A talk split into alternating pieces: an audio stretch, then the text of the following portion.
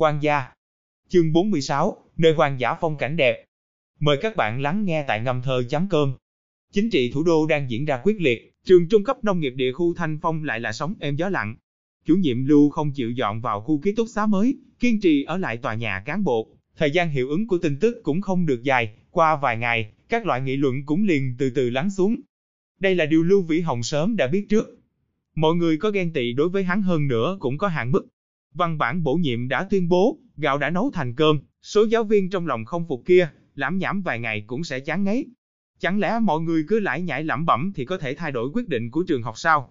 Cho dù có thay đổi thì vị trí phó chủ nhiệm phòng giáo vụ nhất định có thể rơi xuống đầu người ghen tị sao? Về phần vụ tai tiếng giữa hắn và đường thu diệp, có khả năng thời gian bàn tán sẽ dài hơn một chút, nhưng sẽ không công khai bàn tán. Loại sự tình này, nếu chỉ cá nhân âm thầm nói với nhau, lấy làm chuyện đùa giỡn thì không có gì. Nếu là công khai bàn tán thì là khiêu khích, sẽ kết tử thù. Vô duyên vô cớ đi đắc tội Lưu Vĩ Hồng và Đường Thu Diệp làm gì? Huống chi nói chuyện tốt của Lưu Vĩ Hồng và Đường Thu Diệp cũng chỉ là suy đoán, mọi người ai cũng không thật sự bắt gặp hai người họ có hành vi gì khác thường.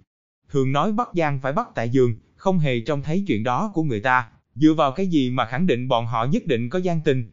Hắn kiên trì không chuyển nhà cũng là trải qua phân tích kín đáo, nhiều nhất thì bị mọi người bàn tán vài câu, không có thương tổn thực tiễn. Nhưng ở cách vách cùng đường thu diệp, chỗ ưu đãi cũng là rõ ràng. Ngoại trừ chưa từng ngủ chung một giường một gối, cùng cưới một người vợ không hề có gì khác biệt. Hơn nữa còn là bà xã hiền lành tới cực điểm. Ngày hôm đó, buổi sáng đi tuần tra một vòng, trở lại ký túc xá, Lưu Vĩ Hồng liền lấy cần câu ra, nói với đường Thu Diệp. Thu Diệp, đi, đi câu cá.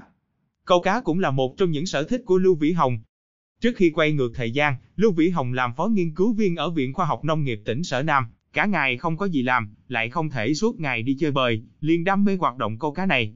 Viện Khoa học Nông nghiệp có một căn cứ nghiên cứu, trong căn cứ còn có mấy ao cá lớn, Lưu Vĩ Hồng có thể qua đó câu cá. Cán bộ của đơn vị cũng sẽ không thu phí hắn. Lưu Vĩ Hồng chỉ là thích câu cá, lại không đặc biệt thích ăn cá. Phần lớn những lần đó, hắn đem cá câu được thải trở xuống ao mà không đem về nhà. Hắn không kết hôn, không có vợ, mổ cá làm cá đều đòi hỏi kỹ thuật. Lưu Vĩ Hồng có trình độ câu cá không tồi, nhưng về giết cá thì chỉ tạm tạm, còn trình độ nấu nướng, không cần phải nói tới, e là đến bản thân hắn cũng nuốt không vô. Câu cá chính là câu tâm trạng, câu niềm vui. Sự sắp xếp này, ngày hôm qua bọn họ đã lên kế hoạch xong, đường thu diệp cũng không chối từ, đem theo một số vật dụng cần thiết, vô cùng kích động đi theo Lưu Vĩ Hồng. Trường trung cấp nông nghiệp hoàn toàn ở trong thôn, ra cửa về bên phải, không hơn 200 mét thì là một mảnh ruộng nước lớn. Cách trường học 4 năm dặm có một đập chứa nước nhỏ, tọa lạc bên trong mấy ngọn núi vây quanh, toàn bộ một mặt đều là rừng rậm xanh um tươi tốt. Thật sự là nơi tốt để câu cá.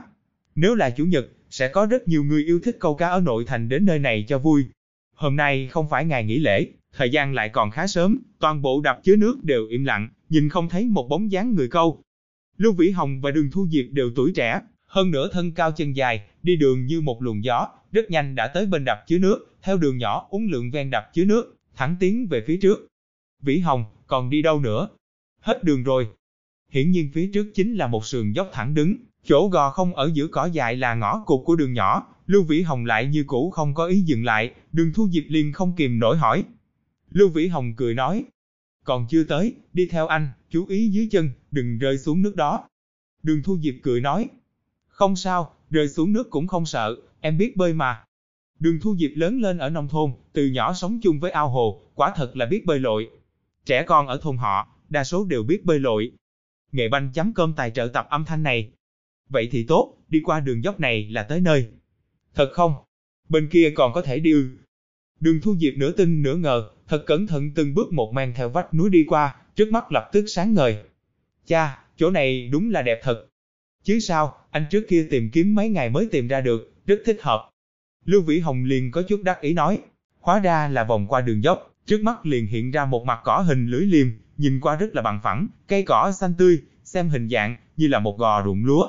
Đập chứa nước vốn là bao phủ ở trong đồng ruộng. Đập chứa nước này tuy rằng không đến mức năm lâu thiếu tu sửa, nhưng mức độ giữ gìn hiển nhiên cũng không đủ lắm. Mặt nước đập chứa nước không cao, gò đất này liền lộ ra trên mặt nước, dần ra liền hình thành một mặt cỏ tuyệt hảo như vậy. Ba mặt đều là những sườn núi thẳng đứng, trên sườn núi còn lại là khu rừng rậm rạp, một bên đối mặt với đập chứa nước, đúng chỗ để thả câu. Thế nào, nơi này rất thoải mái phải không? Người bình thường không thể đến được nơi này, khá thanh tịnh. Lưu Vĩ Hồng nói xong, bên bờ đặt xuống một cái ghế đẩu, bắt đầu sửa sang lại cần câu. Đường Thu Diệp quan sát xung quanh, ngạc nhiên phát hiện, bên trái triền núi có một chỗ lõm vào, hình thành một cái động núi nhỏ thiên nhiên, phía trên cửa động còn có người dùng mấy nhánh cây và nhiều loại lá cây đắp lại thành một mái che nắng, ánh mặt trời không chiếu tới, rất là râm mát. À, nơi này còn có một gian phòng cơ à? Đường Thu Diệp kêu lên. Đúng vậy, anh làm đó. Nếu mặt trời quá nóng, anh liền trốn ở bên trong, rất mát mẻ. Hóa ra lúc trước anh thường xuyên chạy ra ngoài, còn mang theo dao phay, thì ra tới nơi này dựng phòng ở. Đúng vậy, nơi này là chỗ thả câu tuyệt hảo, mặt nước vừa hay tới chỗ này hình thành một cái vịnh, cá đều thích đến nơi đây để kiếm ăn. Ở trong này câu cá, không bị nắng, trời mưa cũng không bị ướt, thật là thích quá đi. Lưu Vĩ Hồng nói xong, cũng có chút đắc ý giàu dạt, dường như đối với chỗ dừng chân mà mình tạm thời dựng ở đây vô cùng vừa lòng. Hắn vừa lòng, đường thu diệp càng vừa lòng hơn. Nói lời thật lòng, đường thu diệp đối với câu cá không có hứng thú gì, cô chỉ cảm thấy hứng thú khi ở cùng một chỗ với Lưu Vĩ Hồng. Lưu Vĩ Hồng thích câu cá, cô cũng chỉ có thể đi theo. Vốn tưởng rằng đó là một việc khổ sai. Thời gian tuy rằng đã tiến vào tháng 8 dương lịch, âm lịch cũng là vào tháng 7, thời tiết không nóng bức như thời gian trước đó, ánh mặt trời cũng ôn hòa hơn. Đường Thu Diệp rất sợ mình bị phơi đen. Cô dù không thể nói là có làn da trắng như tuyết, mấy năm sống trong thành phố, làn da cũng trắng nõn hơn, trồng vèo như nước. Đường Thu Diệp vẫn luôn rất hài lòng đối với cơ thể mình. Ngoại trừ đọc ít vài câu thơ, Đường Thu Diệp tự nhận có gì thua kém với phụ nữ thành phố. Điều này cô có thể nhìn ra được từ trong ánh mắt của vô số đàn ông. Một số đàn ông khi nhìn cô, hận không thể từ trong ánh mắt vương dài hai tay ra, âu yếm ôm lấy toàn thân cô một cái. Mỗi khi tiếp xúc với ánh mắt giống lan sói này, đường thu diệp trong lòng lại là khinh miệt, lại là kiêu ngạo. Đừng xem bọn họ ngày thường người ngợm là thế, một khi nhìn thấy phụ nữ đầy đặn khêu gợi, ai cũng là một đức hạnh. Phụ nữ phải đọc nhiều sách như vậy làm gì? Cái đàn ông thích, cũng không phải đầu óc của cô. Đàn ông chỉ hứng thú đối với cơ thể phụ nữ mà thôi. Đường Thu Diệp thường xuyên an ủi chính mình như vậy, để tránh không cảm thấy xấu hổ khi đối mặt với những người phụ nữ tri thức. Hôm nay cùng Lưu Vĩ Hồng đến nơi đây để câu cá, với đường Thu Diệp mà nói, thật sự là liều mình tiếp quân tử. Tại đập chứa nước đây vừa ngồi thì mất mấy tiếng đồng hồ, chỉ vì để câu mấy con cá. Đáng sao? Muốn ăn cá, đi mua một con là được. Cho dù là hấp hay chiên, đều là sở trường của đường Thu Diệp. Nhưng Lưu Vĩ Hồng thích, cô cũng chỉ có thể thích. Ai kêu cô thích người đàn ông này, yêu đến tận trong xương máu. Nhưng tới nơi này, khắp nơi cây cỏ ít NH um, cộng thêm cái phòng nhỏ kia, đường thu diệp trong phút chốc mở cờ trong bụng. Ở vùng đất quan giả này, còn có một nơi thoải mái vậy sao? Khó trách Lưu Vĩ Hồng muốn dẫn cô đến nơi đây. Vừa nghĩ đến đây, khuôn mặt xinh đẹp của đường thu diệp có chút ửng đỏ, lén lút liếc mắt nhìn Lưu Vĩ Hồng đang bận rộn bên bờ. Hắn đưa mình tới chỗ như vậy, chẳng lẽ là muốn? Đường thu diệp tim lập tức đập thình thịch, nếu thật sự ở trong này làm chuyện khác người gì đó thì tuyệt đối không có người nhìn thấy. Nơi này phong cảnh như bức tranh, ánh mặt trời buổi sáng ấm áp vào dạt trải rộng, cô nam quả nữ ở cùng một chỗ, liền giống như chỉ cần một đốm lửa nhỏ, lập tức có thể quá thành thế lửa cháy lan ra đồng cỏ. Đường Thu Diệp trong lòng bỗng nhiên tràn trề mong mỏi. Lưu Vĩ Hồng nói rõ ràng muốn lấy cô. Đường Thu Diệp đã làm tốt chuẩn bị tâm lý này, chỉ cần hắn mở miệng, tự mình sẽ dâng hiến cả cơ thể trắng trẻo này trao vào trong tay hắn. Hắn thích làm gì thì cứ làm thế. Tuy nhiên, Lưu Vĩ Hồng cũng nói qua, vẫn chưa đến lúc đó. Không biết trôi qua nhiều ngày như vậy, giờ khắc này đã tới phải không? Hắn, hắn cường tráng như vậy, nếu như thực sự bị hắn ôm chặt vào trong lòng ngực, không biết là mùi vị gì. Đường Thu Diệp đứng ở trên thảm cỏ, nghĩ ngợi lung tung như vậy, vô tình có chút ngây ngốc. Bên kia Lưu Vĩ Hồng lại không suy nghĩ nhiều đến vậy, chỉ chăm chú cúi đầu sắp xếp cần câu, điều chỉnh độ sâu của phao, rồi sắp xếp rượu gạo và lúa mạch, dọn chỗ tốt, lúc này mới ở lưỡi câu móc mồi câu vào, xa xa quăng ra phía trước.